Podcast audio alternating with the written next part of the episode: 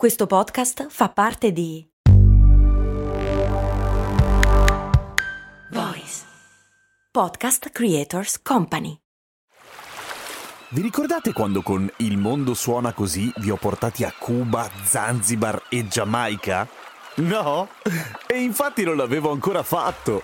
Per fortuna è uscita la nuova stagione di Il mondo suona così, il podcast di viaggi dove vi porto in giro per il pianeta tirandovi per le orecchie. Nel senso che sei arrabbiato? Ma no, nel senso dei suoni, capito? Orecchie, udito. Ah, ho capito. Sei simpatico. Il mondo suona così, una produzione voice in collaborazione con Eden Viaggi. Cose molto, cose molto, cose molto umane. Oggi a Cose Molto Umane volevo provare a spiegare il boom sonico. Eh, perché direte voi? Per- perché tanto mica ci abbiamo da fare, voglio dire, siamo a casa ed è una cosa che magari, boh, vi girava lì in testa. Il boom sonico è quel fenomeno fisico per cui quando un aereo militare di solito, ma in realtà ce ne sono anche civili, ce n'erano anche civili, eh, un aereo militare passa a velocità supersonica sopra di noi, sentiamo un grandissimo botto. Ok? Era un fenomeno che a me affascinava tantissimo quando ero bambino. Mi ricordo quando passavano gli aerei militari sopra la casa dove andavo in vacanza in campagna e dopo si sentiva il rumore e i bicchieri saltavano sul tavolo. Dicevo, minchia!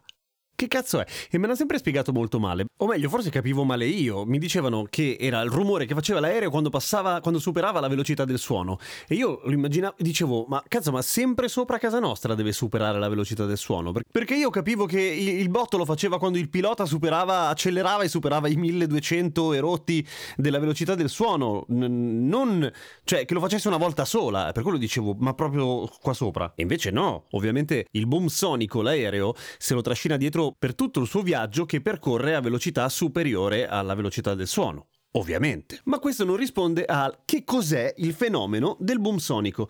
Il fenomeno del boom sonico, il botto che sentiamo, non è altro che la somma di un sacco di onde sonore eh, prodotte dall'aereo, perché l'aereo fa un sacco di rumore, che ci arrivano tutte insieme. Cioè, invece di arrivarci normalmente dilazionato nel tempo, il rumore, le onde sonore prodotte dall'aereo ci arrivano tutte sommate in un'unica rata. Pam! Perché? In realtà è facile. Le onde sonore si comportano un po' come le onde nell'acqua. Se voi lanciate un sassolino in mezzo al lago, un lago piatto, ideale, eh, vedrete le onde allontanarsi tutte alla stessa velocità in modo concentrico eh, verso i bordi del lago, giusto? Ok. Le onde sonore fanno la stessa cosa, solo che lo fanno in tre dimensioni, per cui invece di essere cerchiolini sono sfere, ma è identico. Le cose cambiano quando la fonte sonora è in movimento, perché le sfere non saranno tutte esattamente una nel centro dell'altra perché si stanno muovendo intanto.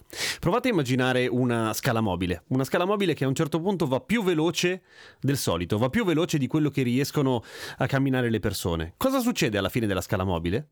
Che tutti si sommano e si schiacciano uno sull'altro, ovviamente.